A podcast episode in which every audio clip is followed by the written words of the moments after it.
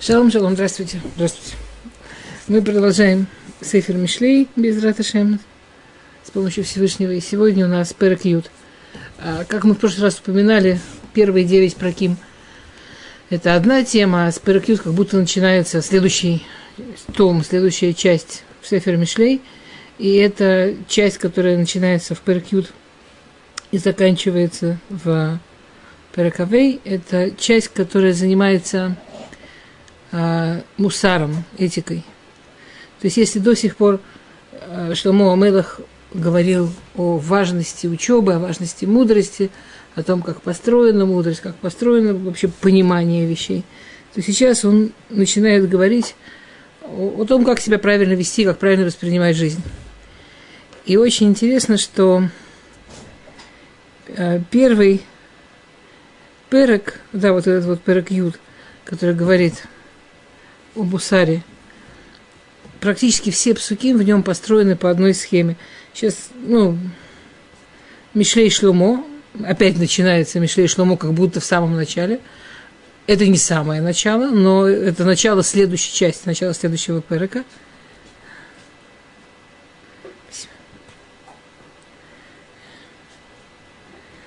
Спасибо. И реально первый пасук, да, реально первый пасук, который начинает Пэракьют, кроме вот этого вступления Мишлей Шломо. Может, конечно.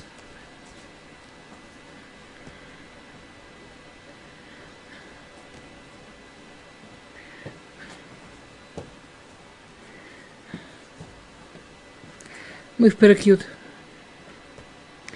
Бен хахам есмах ав, бен ксиль тугат ему. А умный сын – радость отца, а глупый сын – печаль матери. И дальше ужасно интересно. Почти каждый пасук в нашем переке, он, во-первых, построен из двух частей. Есть первая часть, вторая часть. Они противоположные. И не просто противоположные, они очень-очень дихотомные. А, например, «Ло и илу оцерот раша уцдакат ацильми мавит». Да, это знаменитый пасук «Уцдакат ацильми мавит». Кому интересно, вот он отсюда. Не помогут все богатства злодею, а милостыня спасет от смерти. Это помощь другим спасет от смерти. «Ло и ри вашем нефиш цадик выхават рашаим ехдов». Всевышний не даст голодать праведнику, а жизнь злодея, она будет очень сложная. Ну, и так далее. Можно все псуким читать, и все псуким абсолютно вот такие. «Рош я асэка времия, вият хруцим таашир». Да? А, а, а, тот, кто живет обманом, будет бедным, а тот, кто очень старается, разбогатеет. Старательнее разбогатеет. Э, собирай летом э, мудрый сын, а лентяй собирает летом мудрый сын, а лентяй даже осенью дремлет. И, то есть, и так весь пырок. То есть, первый вопрос, который хотелось бы задать, почему Шломо, когда он начинает э, часть Мишлей, которая занимается собственным мусаром, собственной этикой, он начинает с чего-то, что в современной этике мы бы должны были назвать антиэтикой. То есть, мы, мы живем в мире, в котором мы привыкли, что любой разговор об этике, о философии, об, о жизни, о том, что такое хорошо, что такое плохо, он максимально антидихотомен. То есть в нашем современном восприятии вообще вот эта дихотомия, черное, белое, плохо, хорошо, правильно, неправильно, это ну, что-то про маленьких детей. Да?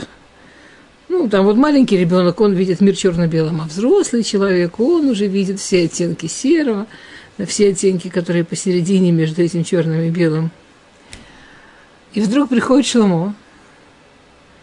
И, и для того, чтобы построить мусар, первый перек, базис мусара строит на абсолютной дихотомии. Есть хорошо и есть плохо. С праведником будет так, с злодеем будет всяк. И с праведником будет хорошо, с злодеем будет ужасно. Вот так. И жизнь, она вот тут, а смерть, она вот тут. И вот все совершенно... Об этом, в принципе, интересно подумать, но если э, сказать об этом очень просто, Шломо а-Мелех как раз говорит нам, что мозги должны стоять на месте. Да, мы живем в мире, который, к сожалению, очень часто ставит мозги не на место.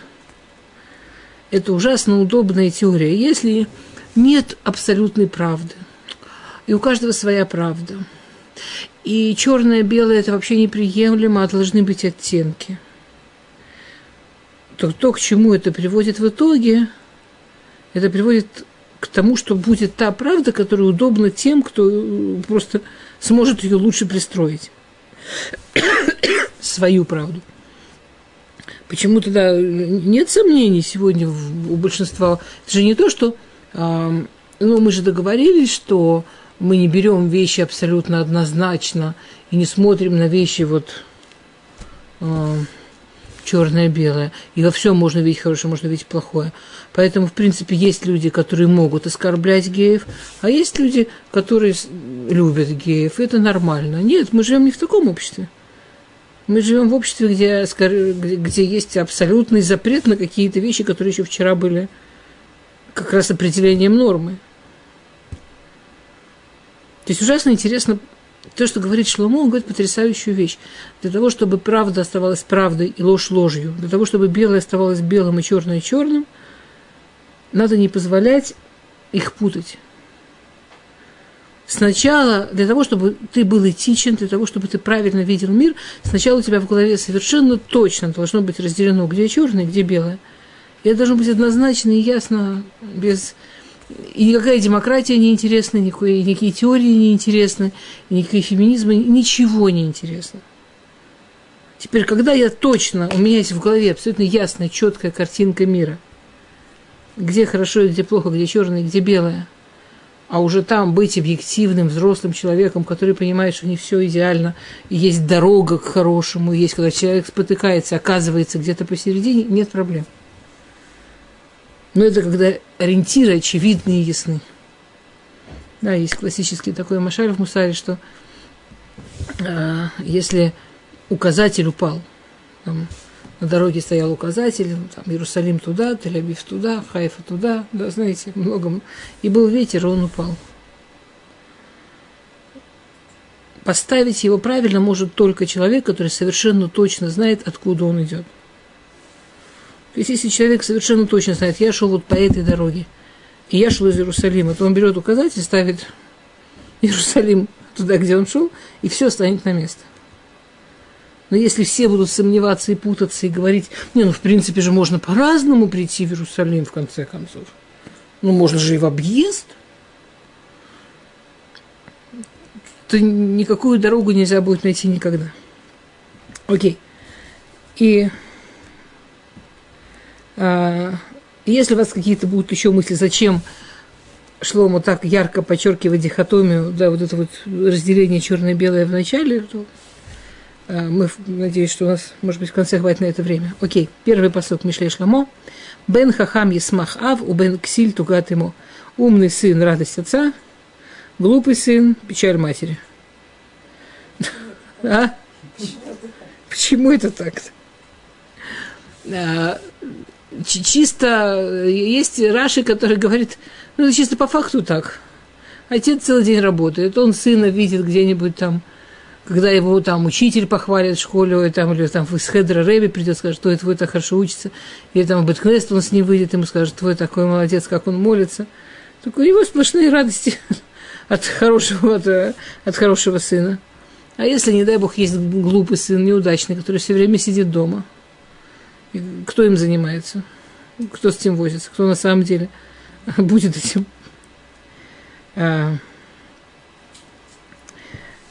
Это такой пшат, что по факту, по факту отец, который больше вне дома, он скорее столкнется с приятностями от удачного ребенка, а мама, которая реально занимается воспитанием детей, она скорее столкнется и будет печалиться, и будет туга.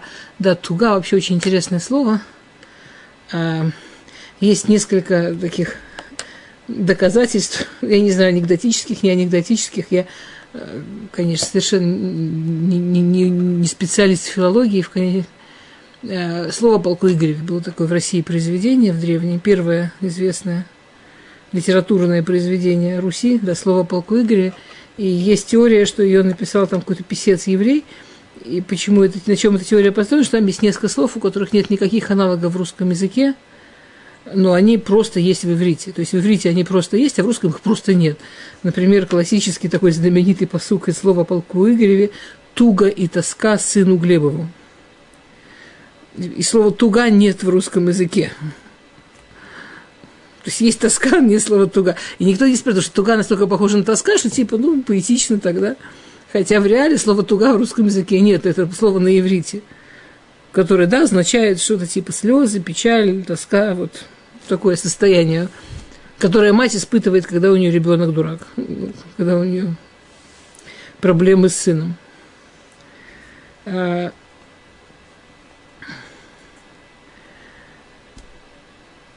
Абсолютно не настаиваю, может быть, это анекдотическое что-то, я не знаю, но, но интересно. Другой пируш говорит немножко тоньше. Скажем, есть тот же самый сын. То есть, окей, у нас в первом пируше было два сына, да? Удачный, с которым сталкивается отец снаружи от дома, и умный, да? И глупый, с которым возится мать дома. Ну, который беда такая, не работает, не учится, сидит дома, мужчина дома, это катастрофа. Да. А есть пируш более такой тонкий, который говорит, что это вообще-то один и тот же сын. Только с его более такими удачными частями сталкивается отец, а с его более сложными частями сталкивается мать. И на самом деле тут получается очень а, интересная штука. Что такое в этом смысле, в этом псуке отец, и что такое в этом псуке мать? То есть, есть история про Стайплера, как Стайплер сказал, что любой психически здоровый отец, нет для него ничего более естественного, чем видеть своего ребенка очень хорошим. А все время вглядываться, все время видеть проблему у ребенка, это признак психического нездоровья отца. То есть здоровое состояние отца – это видеть, какой у него замечательный ребенок.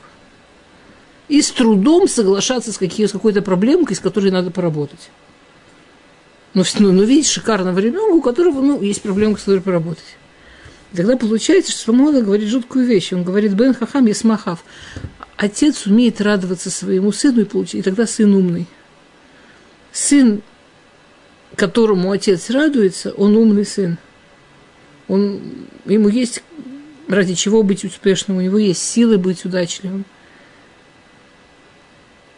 А сын, за которого мать все время постоянно переживает, печалится, плачет, и Рав Яковзон как-то сказал, что такое впечатление, что у матерей есть такие специальные шерлок-холмские способности, что они ходят с места глаз, у них увеличительное стекло, и этим увеличительным стеклом они прямо ищут, от чего бы огорчиться в ребенке. Ищут, что бы было не так. И страшно переживают. Находят и страшно переживают. И ребенок, который живет внутри вот этого ощущения, что он постоянное разочарование, что он постоянное огорчение,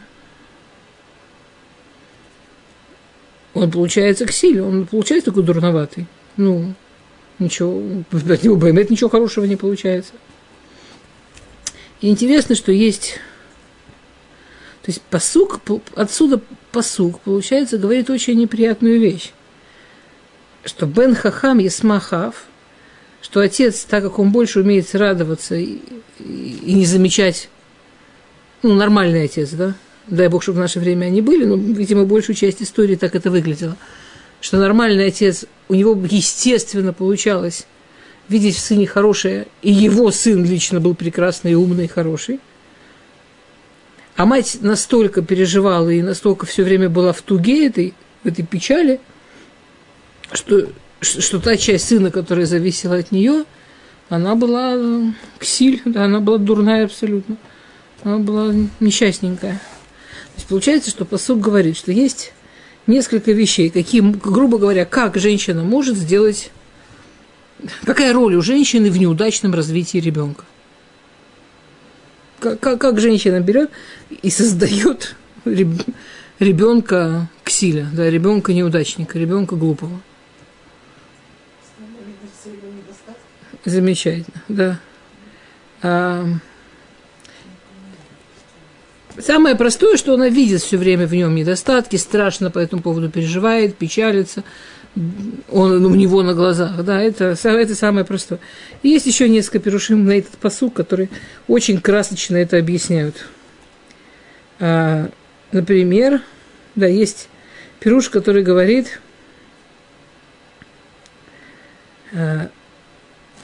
что женщина, да, что чтобы есть смахав, чтобы от сына можно было радоваться, бен хахам, он бен хахам, он сын шель хахам. Не в смысле, что сын умница радует отца, а сын умника. Что для того, чтобы сын мог радовать, ему необходимо чувствовать, что он бен шель хахам.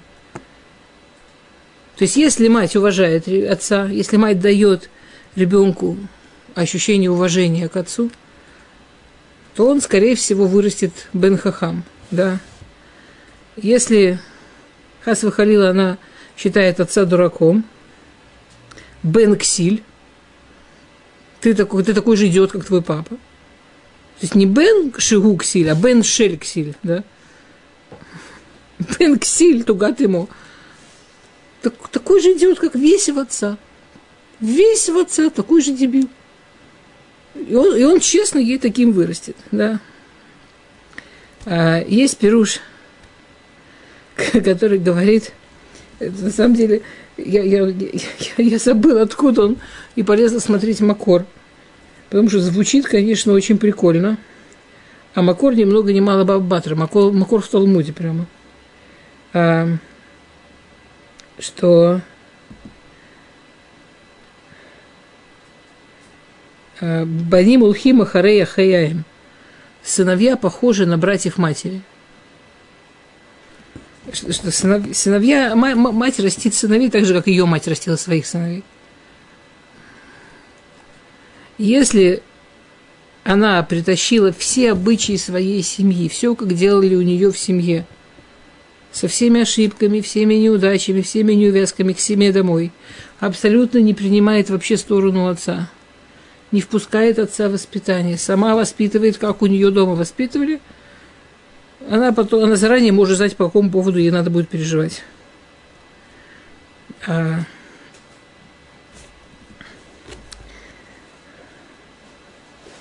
Есть пируш, который говорит, что, да, б, что почему вдруг бен ксиль тугат ему, да, куда делся отец? Куда вообще делся отец? Ну, представь, Пируш говорит, представь себе, что отец умер, и мать одна воспитывала, а потом говорят, ну вот, конечно, не хватало отцовской руки, вот такое и выросло. Говорит Пируш, это не обязательно, чтобы отец умер. То есть женщина может воспитывать ребенка так, чтобы у отца не было места, чтобы не хватало отцовской руки, при живом отце совершенно тоже. Так же, как женщина, даже если нет отца, может найти какой-то мужской образ, или хотя бы в разговорах, да, хотя бы как-то придумать, как дать... Извините, сыну, да, ощущение уважения. А, и ну, здесь очень много, давайте хотя бы там последнее переведем, что еще женщина может такого умного сделать, если у нее цель обязательно вырастить неудачного ребенка. А,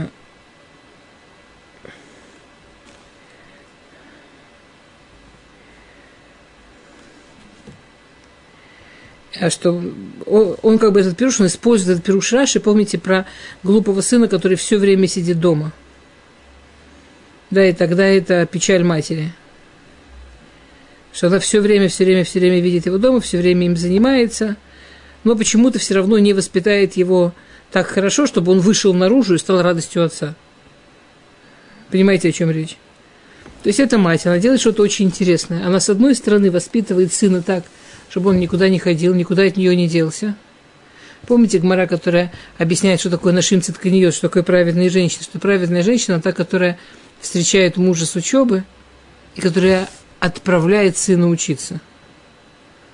То есть женщине очень тяжело отправить сына учиться. Сыну очень хочется иметь при себе, чтобы он был побольше дома, вообще, чтобы он был рядом.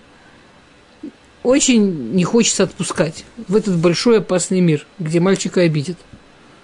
У меня была одна знакомая женщина, которая описала так идеальную мать, что идеальная мать – это которая воспитает своих детей так, что вот они вырастут, женятся, с женой поссорятся и будут знать, что им есть куда вернуться к маме.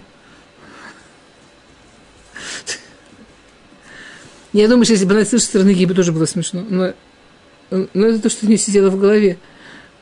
То есть она понимала, что в идеале не должны, конечно, жениться, но лучше ненадолго.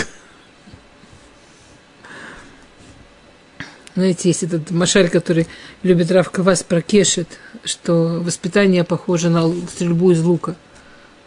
Что нужно видеть цель, нужно знать, да, зачем воспитываешь, нужно постараться, натянуть лук. Но самое главное – это отпустить стрелу. Если не отпустишь, она не полетит. То есть вот еще один этот вариант, да, как маме сделать так, чтобы неудачно воспитать сына, это его не отпустить. Окей. Есть пируш, который говорит, что э, посмотрите, как написано про Ицхака и Ишмаэля. Про Ицхака написано «Элу толдот Ицхак бен Авраама, Авраам улидет Ицхак». Вот родословный Ицхак и сын Авраама, Авраам родил Ицхака. Ну, в Торе вообще мужчины обычно рожают удачных детей. То есть, понимаешь, там имеется в виду не биологический процесс, кто родил, а...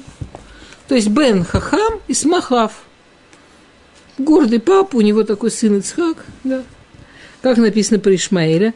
Эль Толдот Ишмаэль, такое же начало, вот история Ишмаэля. Бен Авраам, сын Авраама, Ашер Елда Агарь Мицрит, которую родила Агарь Мицрит. Говорит Перу, что вот отсюда Шломо это выучил. Что когда у сына проблемы, это как Агарь, которая не давала ни Саре всунуться, ни Аврааму всунуться, никому всунуться, сама воспитывала. А как она воспитывала? А вот как в Египте ее воспитывали, а вот как она видела в Египте у себя дома, что мама воспитывала, и отца близко не подпускала, и критиковала. И... Ну вот, вот все, что мы сейчас описывали. И получила Ишмаэля. Зато любила до одурения. Ну, опять вопрос, кого? Когда мама так сильно любит, что от себя не отпускает, и вот все рядом с ней, все вокруг него, да, кого она любит. Помните, как бы она так сильно его любила, что никуда не отпускала, а когда он умирал у нее от жажды, она пошла и села вдалеке, чтобы не мучить, чтобы не видеть, как он умрет. Кого она любила? Ну, это как бы немножечко более дальше вопрос. И, и Ицхак, которого Сара смогла воспитать так, что про него можно было сказать сын Авраама. Как она его воспитала? Вот все, что мы перечислили, наоборот. Там было восхищение отцом, там было реальное старание видеть и хорошее, что взяли из дома, и другие варианты, там была максимальная попытка отпустить и так далее, и так далее. Хотя ей, родившей в таком возрасте, первого сына, единственного сына, как это было сложно подумать, трепетно, да? Окей. Тов, пасук бет, разгоняемся, время совсем нет. Ло и ило црот раша, вот задакат ациль мимавит. Не помогут богатство злодею от задака, да, помощь другому там э, спасет от смерти. Задакат ациль мимавит, такой знаменитый пасук, который мы везде его слышим. Да? Вот он отсюда. На самом деле интересно, что Шломо обращается к такому классическому страху людей. Куча современных фэнтези всяких построена вокруг того, что вот...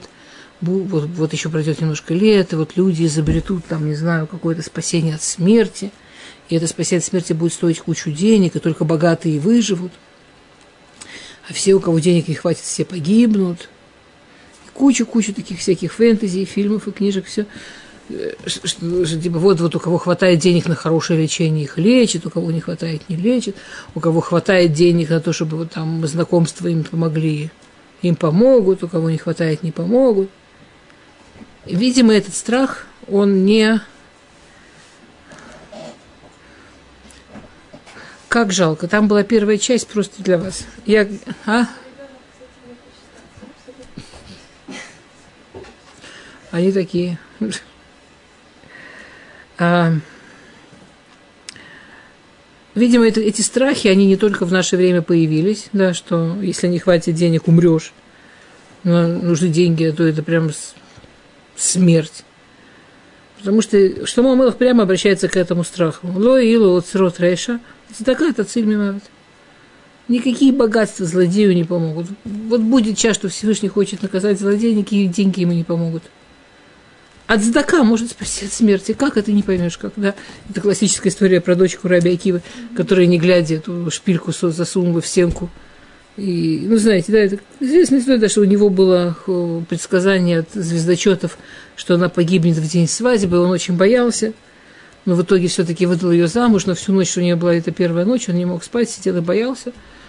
И утром, когда она вышла, он к ней кинулся, а она с этой змеей. Она же не глядя это сделала. Ну и какие деньги от этого могли спасти? Какие деньги могут спасти от, реально от того, от чего люди умирают в основном? В основном люди умирают не от того, за что заплатить можно, от разных там катастроф, случайностей.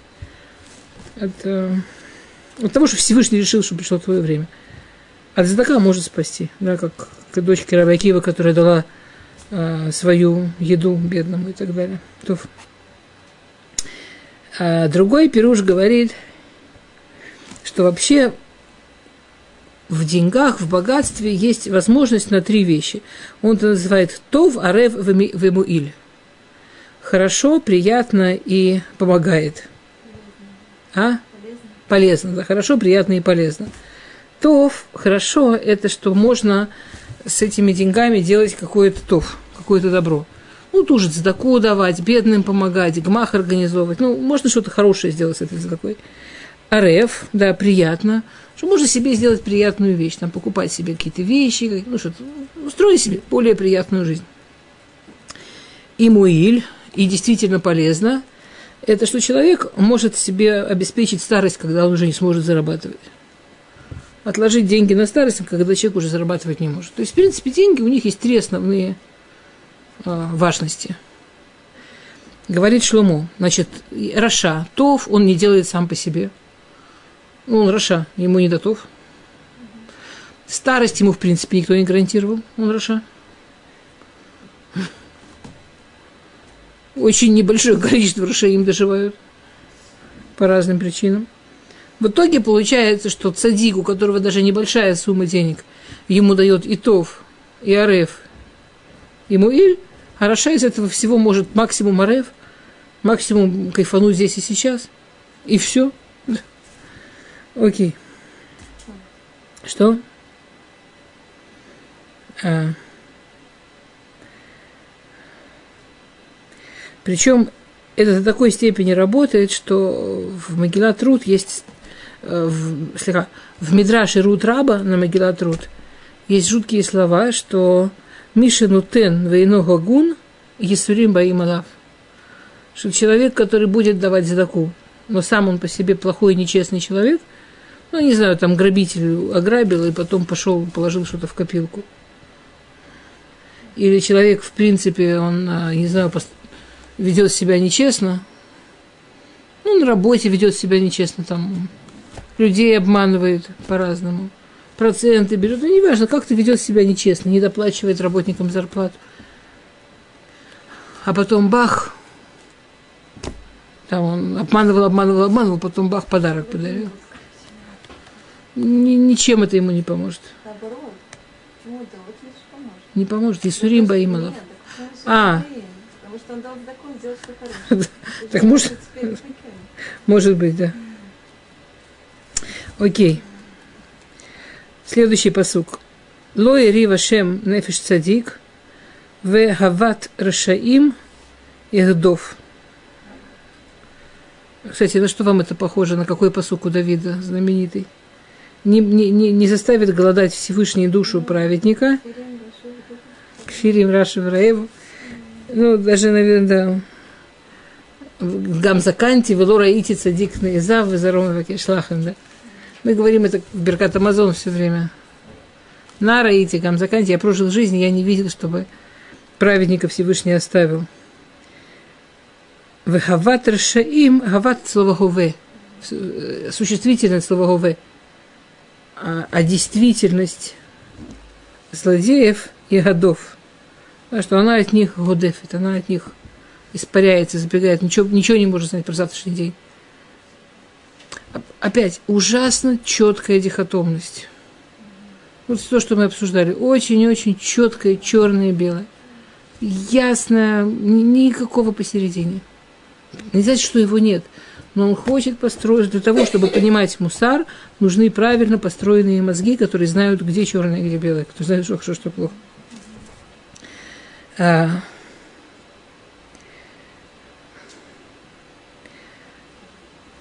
На этом месте, да, что значит лоэри вашем нефеш цадик, Всевышний заставит голодать душу праведника. На этом месте обычно дети спрашивают, а что не бывает бедных праведников? Бывают же бедные, а сколько историй про бедных праведников? Наоборот, бедных больше. Наоборот. А как здесь наоборот, посук, что богатство с Торой вместе не идут? Что, что это или-или, да. И тут интересно, что не написано, что лоэри вашем бетан цадик. Лоэри вашем нефеш цадик. Да? Что Всевышний заставит голодать душу праведника. То есть у нас есть, и мы это, не знаю, сколько успеем сегодня. Если успеем, то Баемшех мы увидим, что здесь очень подчеркивается вообще, что имеется в виду, когда говорится рав, что за голод, что имеется в виду, когда говорится бедность, что имеется в виду, когда говорится богатство. Например, ближе к концу будет посук, который скажет, очень интересно, что... А, секунду...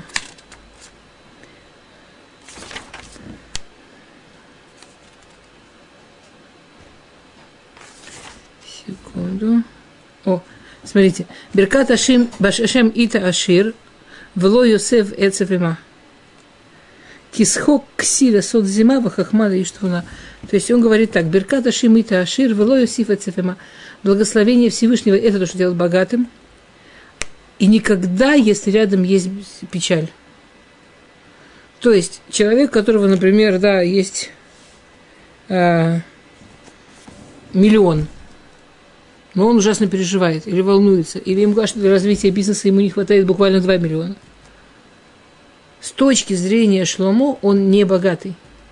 Он человек в минус два миллиона. Нормальный человек с минусом два миллиона должен застрелиться. Ну, это очень страшно. Люди минус двадцать тысяч с ума сходят. Богатый – это тот, что ло и шевецемева. Это тот, у которого с тем, что то, что в жизни ему дано, с, с этим рядом печаль не проходит. С этим самех бахилкола гамрой. Даже не самех бахилкола. Вообще нет ситуации, что его что-то расстраивает. Он совершенно, вот абсолютно целостен, шалем, вот нормально с тем, что у него есть. То есть богатый не с точки зрения циферок, а богатый с точки зрения самоощущения. То же самое бедный. Кто называется бедный, кто называется голодный. Да, и знаменитая история про Эбер-Авзюшу. Лоэри вашем нефеш цадик. Всевышний ставит его голодать. Да, и знаменитая история, что он сидел, и был один богач, который каждый обед приходил и подавал ему обед. Очень классная история, знаменитая, ну, такая из классических, что и он мицвоту взял на себя этот богач. Он стоял за дверьми, он учился в Бейт-Кнессете, Эбер-Авзюша, в синагоге, и он стоял за дверью, где он учился. В какой-то момент Эбер-Авзюша поднимал голову, примерно в одно время плюс-минус. То есть человек оставлял бизнес, он реально хотел эту мицву, стоял там с подносиком.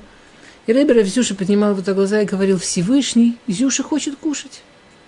И в этот момент он входил, ставил перед, него, и перед ним еду, и Эбер-Авзюша говорил: «Всевышний, спасибо». В какую-то минуту этот богач подумал: «Ну, ёкала меня». Не, ну, правда. Ну, скажи: «Всевышний, спасибо, и тебе, мужик, тоже». А? Да. Ну, ну, ну, вот же, мои ножки пришли, мои ручки принесли. Ну, посмотри на меня, ну, скажи: «Слушай, мужик, молодец». Ну, как ты отреагируй? Ну, хотя бы позови меня, хотя ты же знаешь, что это я приношу. Стоит за дверью, Эбер-Авзюша поднимает голову, Всевышний, Зюша хочет кушать, а он стоит. Ну, пока он меня по имени не позовет, не пойду. Ну, еды нет, Эбер-Авзюша продолжает учиться, прошло полчаса, сорок минут. Всевышний, Зюша хочет кушать. Это стоит. Прошло еще полчаса. Всевышний, Зюша уже тяжело учиться. Зюша хочет кушать. Вдруг... как сяра такая, как такой вихрь, влетает официант с громадным подносищем, отталкивает этого бедного дядьку с пути, подносится к Эбер-Авзюше, ставит к нему этот громадный поднос с, совершенно такой праздничной едой. Ребзюшер говорит: Всевышний, спасибо. И официант убегает. Что оказалось? Сказал, что они вдалеке делали свадьбу. Хотели браху от Эбер-Авзюшу. Он сказал, что у него все время учеба, он прийти не может. Но он, когда будет говорить Берката Мазон, то пойдет на них. Ага. И они ему прислали. С официантом, у которого даже идеи не было, что это он. И, значит, тот мужик понял, что действительно Всевышний... Изюша знает, кому говорить спасибо. Изюша знает, кого попросить. Да, с другой стороны, другая сторона этой же да, ситуации, которую вы, наверное, все вспомнили, знаменитая история про Эбер-Авзюшу, когда э, пришел к его брату родному Рибер-Меллаху э, ешеботник и сказал, что он хочет научиться, как относиться правильно к бедности, он не знает. И Рибер-Меллах послал его, э, сказал, проведи день рядом с Эбер-Авзюшу. И он пришел к Эбер-Авзюшу, и он жил в ужасных условиях. У него была какая-то страшная землянка. Он вообще не зарабатывал, даже не был Рэби, да? Он не взял на себя Рабанут. То есть он жил вообще непонятно на что. И детки одетые вот совершенно абы как. И ну, такая крайняя-крайняя нищета. И абсолютно счастливая семья. И абсолютно счастливая, веселая семья. Так, причем такая. Рав Яковзон рассказывал, я забыла фамилию, он рассказывал про какого-то праведника из Иерусалима, времен его молодости, что он принципиально не брал такие деньги, не брал такие деньги, такие были очень, в итоге семья была очень бедная. То есть он, что, это было там, в шестидесятые годы, в семидесятые, у них были картонные коробки в роли стола. То есть, в, то есть у них мебели не было, у них не было шкафов, у них гвоздики из стены были вешать вещи. То есть, ну вот так. Они там покупали апельсины, да, очень дешевые были апельсины, они покупали детям апельсины, а потом корки варили с сахаром, это были конфеты. То есть других конфет не было, в принципе. И он говорит, что он как-то, и он как-то к нему пришел, а, что там, что-то обсудить, и, и его еще не было дома. И он, а, вдруг он входит абсолютно счастливый, абсолютно светящийся. И он говорит, и он зовет всех детей, и он кричит жене: жена, конфет! Ну, она приносит эти их конфеты, эти, не знаю, как это называется, вот это вот, из корочек. Цукаты, да, такие прозрачные. На самом деле классно, иногда это вообще фантастически.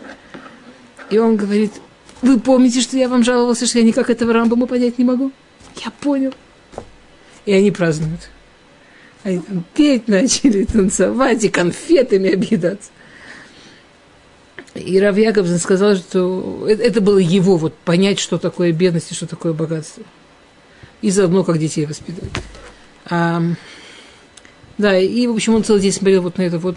И он в конце дня подошел к Эбер-Авзюшу и сказал: вот меня послала Эбер-Меллах у тебя научиться Тора Таони, да, как, как воспринимать мудрость бедности. На что Эбер-Авзюшу ему ответил: ты знаешь, я бы с радостью тебя научил, но у меня такая проблема, я же никогда бедным не был. Ты должен найти кого-то бедного. Когда мы говорим «Лой рив нефиш цадик», я не знаю, мы говорим, насколько мы говорим о том, что никогда не будет такого, что праведник испытает чувство голода, или праведник, он со стороны не будет выглядеть бедным. Мы говорим о том, что в этом и заключается, что он цадик, что он себя не чувствует бедным. У него есть то, что ему надо. Ну, видимо, они и есть праведники, эти жены.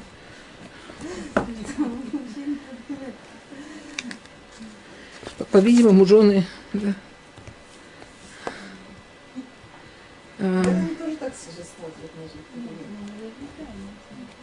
Видите, удостоится мужа праведника. Это...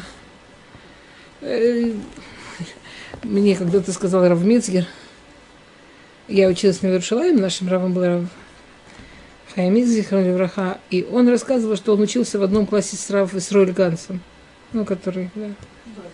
Рав Исроэль Ганс, ну, самый сегодня Пусек. Равматрин, здоров, вообще главный Рав Пусек Иерусалима точный. Ну, очень большой Рав Пусек, очень важный Рав, очень большой праведник, очень особенный человек. И он мне как-то сказал, Рав Мецгер, что нас там талантливых в классе было много. Вот у кому повезло жениться на Рабанит, стали равными. Ну, это, конечно, такой Нет, это надо аккуратненько с такими вещами. Да. Но я, я еще он, он это не говорил в лекции. Он а? Ну да, но а, у Рав Ганса очень интересная история жизни была. У него, у жены есть немножко проблемы с дикцией, там чуть-чуть проблемы с моторикой. У нее, она, у нее были проблемы на шидухим. У нее не шло на шидухим. А он считался первый парень на деревне. Ну, он, он талантливый очень был. Было понятно, во что он идет, куда он идет. Но она была из очень хорошей семьи, из очень, очень такая цадика. Ну, с какими-то проблемками. И он про нее услышал, он попросил сам, чтобы ему сделать нешидух. То есть там, там, видимо, не только ему повезло жениться на Рабанит, он тоже... Там. А? Да, еще, еще в моей молодости эту историю все еще рассказывали. Я, ну, он очень молодо выглядел. Я когда приехала в Израиль, он так молодо выглядел. Он в какой-то момент, я была пару месяцев в Израиле, еще иврит, конечно, было, и, и, и он повесил приглашение на свадьбу в классе. Я решила, что у него свадьба. То есть мне потом девочки объясняли, что нет, это у его сына свадьба. Его сын сегодня очень известный Рав Пусек, очень многие люди к нему обращаются, к сыну уже. Ну, к Раву тяжело добраться сегодня. А? Да. Да, Равмойш и Ганс тут же. А, и Рав Юда. Окей. Тов. А, другой пируш говорит, да, что почему называется вместо маммон рашаим, вместо имущества рашаим, деньги рашаим, называется хават рашаим. Слово хове, как, как сказать, что такое хава? Хове. Да, нет, нет, нет, нет, хове это не сиюминутно, хове это реальность, это... Настоящее, здесь и сейчас, настоящее.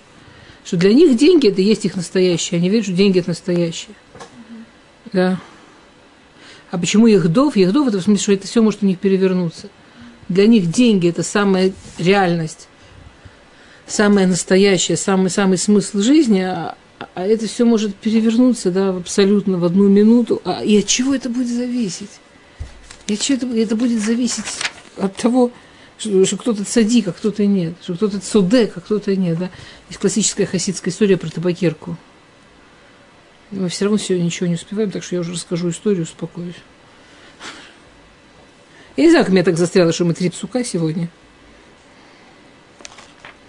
Тут такой замечательный пэрак. Я думаю, что этот пэрак мы все-таки продолжим в следующий раз. А то последние пять минут... Мне, мне, этот пэрак мне уж совсем жалко. Я думаю, что мы хотя бы, не, хотя бы немножко мы его продолжим в следующий раз. Не будем не, непослушными. Тов. Но эти оставшиеся пять минут я эту историю расскажу. Mm-hmm. История, значит, был, в местечке жил, был очень-очень богатый человек, которого звали Равмойш. Он, и он был такой, такой, такой офигенно богатый, что, что он каждый шаббат открывал свою табакерку со своим замечательным дорогим табаком и угощал всех, кто хочет подойти и понюхать. И в этом же местечке жил очень бедный человек Рэба Врум, у которого вообще всю неделю у него еды практически не было.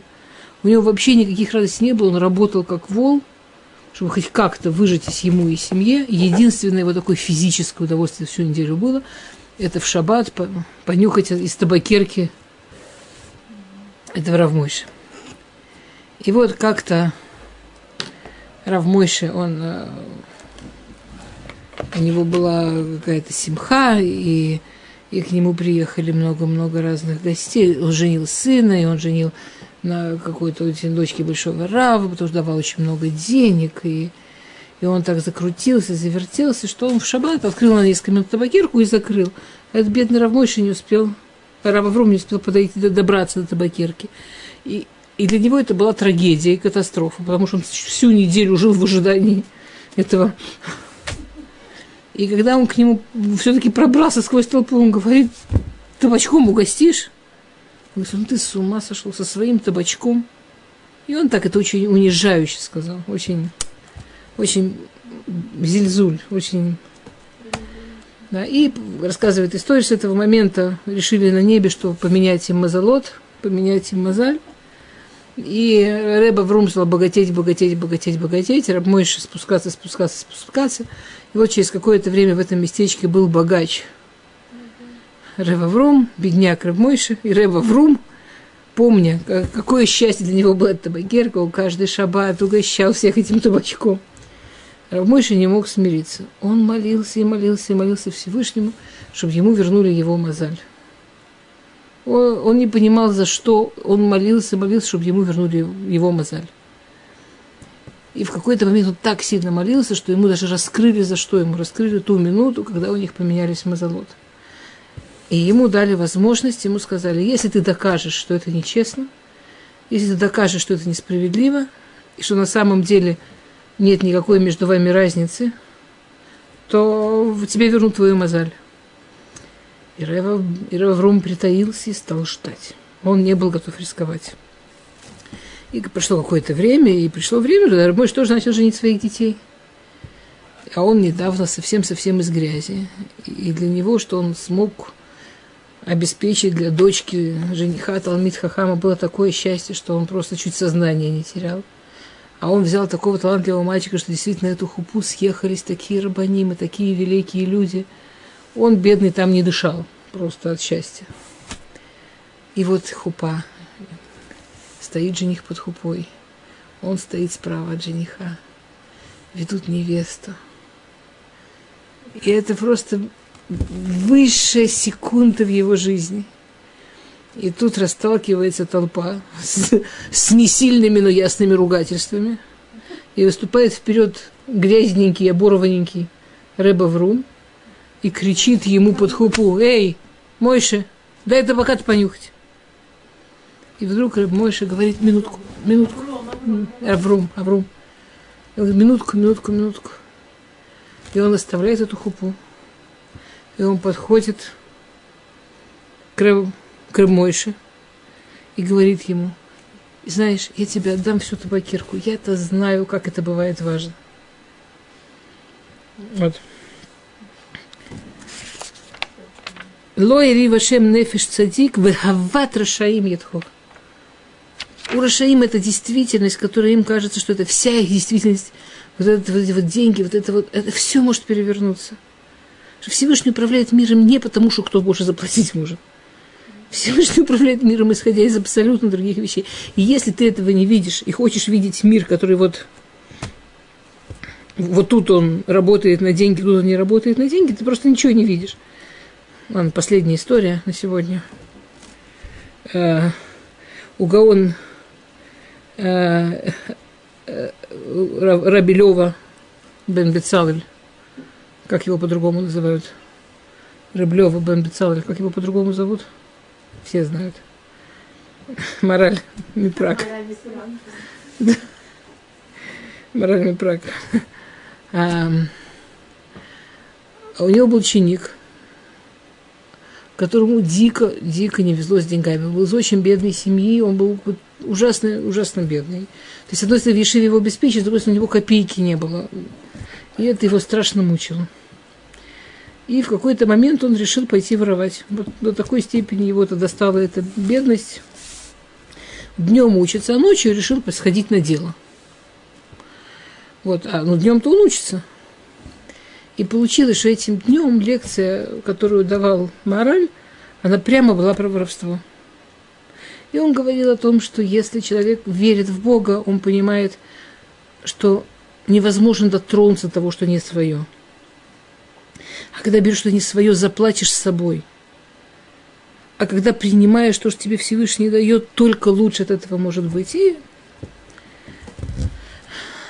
И он прослушал лекцию, видимо, как всегда, немножко так послушал. Но она настолько касалась того, что он идет. И вот он идет в ночи, как тать, воровать дома у вдовы. Он выбрал себе вдову. Там жила одна вдова, у нее умер муж. Молодая женщина, даже детей еще не было, одинокая. Муж оставил много всего, она вдова. Ну, не юная, но такая, не, не, не, не пожилая женщина. Абсолютно одинокая, одна в этом доме. Она спит где-то в спальне, он забрался в гостиную. приготовился воровать. И вот он хочет взять что-то, и у него прямо в голове то, что он сейчас уже всю дорогу пока шел, он типа повторял лекцию. Все равно не тронешь, все равно только заплатишь, все равно только хуже будет. Тоже, блин, даже человек Всевышний знает, кому он что дал. В общем, все, что он ограбил, поставил на место, злой и несчастный. Выходит, там на, вообще на выходе стоит сумка с едой. Ну, хоть поесть. Вот не, не, не паёк ешивский, а вот... И опять эта лекция мораля у него в ушах звенит и, и звучит, и... В общем, он, бедолага, вышел оттуда в полной печали, вернулся в Ешиву, лег спать. На следующий день приходит к моралю эта вдова и говорит: «Рав, вы знаете, я вообще, честно говоря, я после того, что вдовела, я думала, я такая богатая, у меня так все прекрасно, не хочу никого, не хочу ничего, отказывалась от шедухи, ничего не хотела слушать, хотела жить в свое удовольствие. Но у меня сегодня ночью такое случилось. Ко мне в квартиру забрались воры, все передвинули, все переставили и ничего не взяли. То есть я понимаю, что, с одной стороны, Всевышний меня сохранил чудом. Что я одна. Приходи, что хочешь, делай, что хочешь. Убить могли. А с другой стороны, кто мне гарантировал, что чудо будет повторяться? Так я подумала, мне нужен мужчина, чтобы быть не одной, чтобы охраняли. А если деньги у меня уже есть, так Всевышний такое чудо сделал. Так я хочу больше чудес, я уже хочу кого-то, кто учится, я хочу Талмид Хахама». Ей мораль говорит: «Ну, смотри, ты уже не очень юный, я тебе уже мальчика не дам. Но у меня действительно есть парень, он не, не молодой, он засиделся. Просто он, он нормальный, он все с ним нормально, но он очень-очень, у него денег нет, ни в семье, нигде. И вот как-то из-за этого не получалось ни, ни с кем. Если для тебя деньги не вопрос, сильный, умный, учится, молодой мужик, по возрасту подходите, все подходит. В общем, как вы поняли».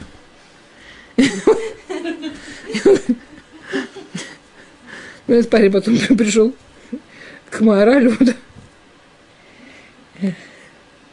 И история заканчивается на том, что та сумка, которую он в итоге не объел, это были те продукты, которые использовали, чтобы приготовить имирусин. Окей. Только я думаю, в следующий раз все-таки продолжим пэракьют. Не по нашим правилам, но у меня сил моих женских нет. А? Там первая половина была про воспитание детей. Такая красивая-красивая.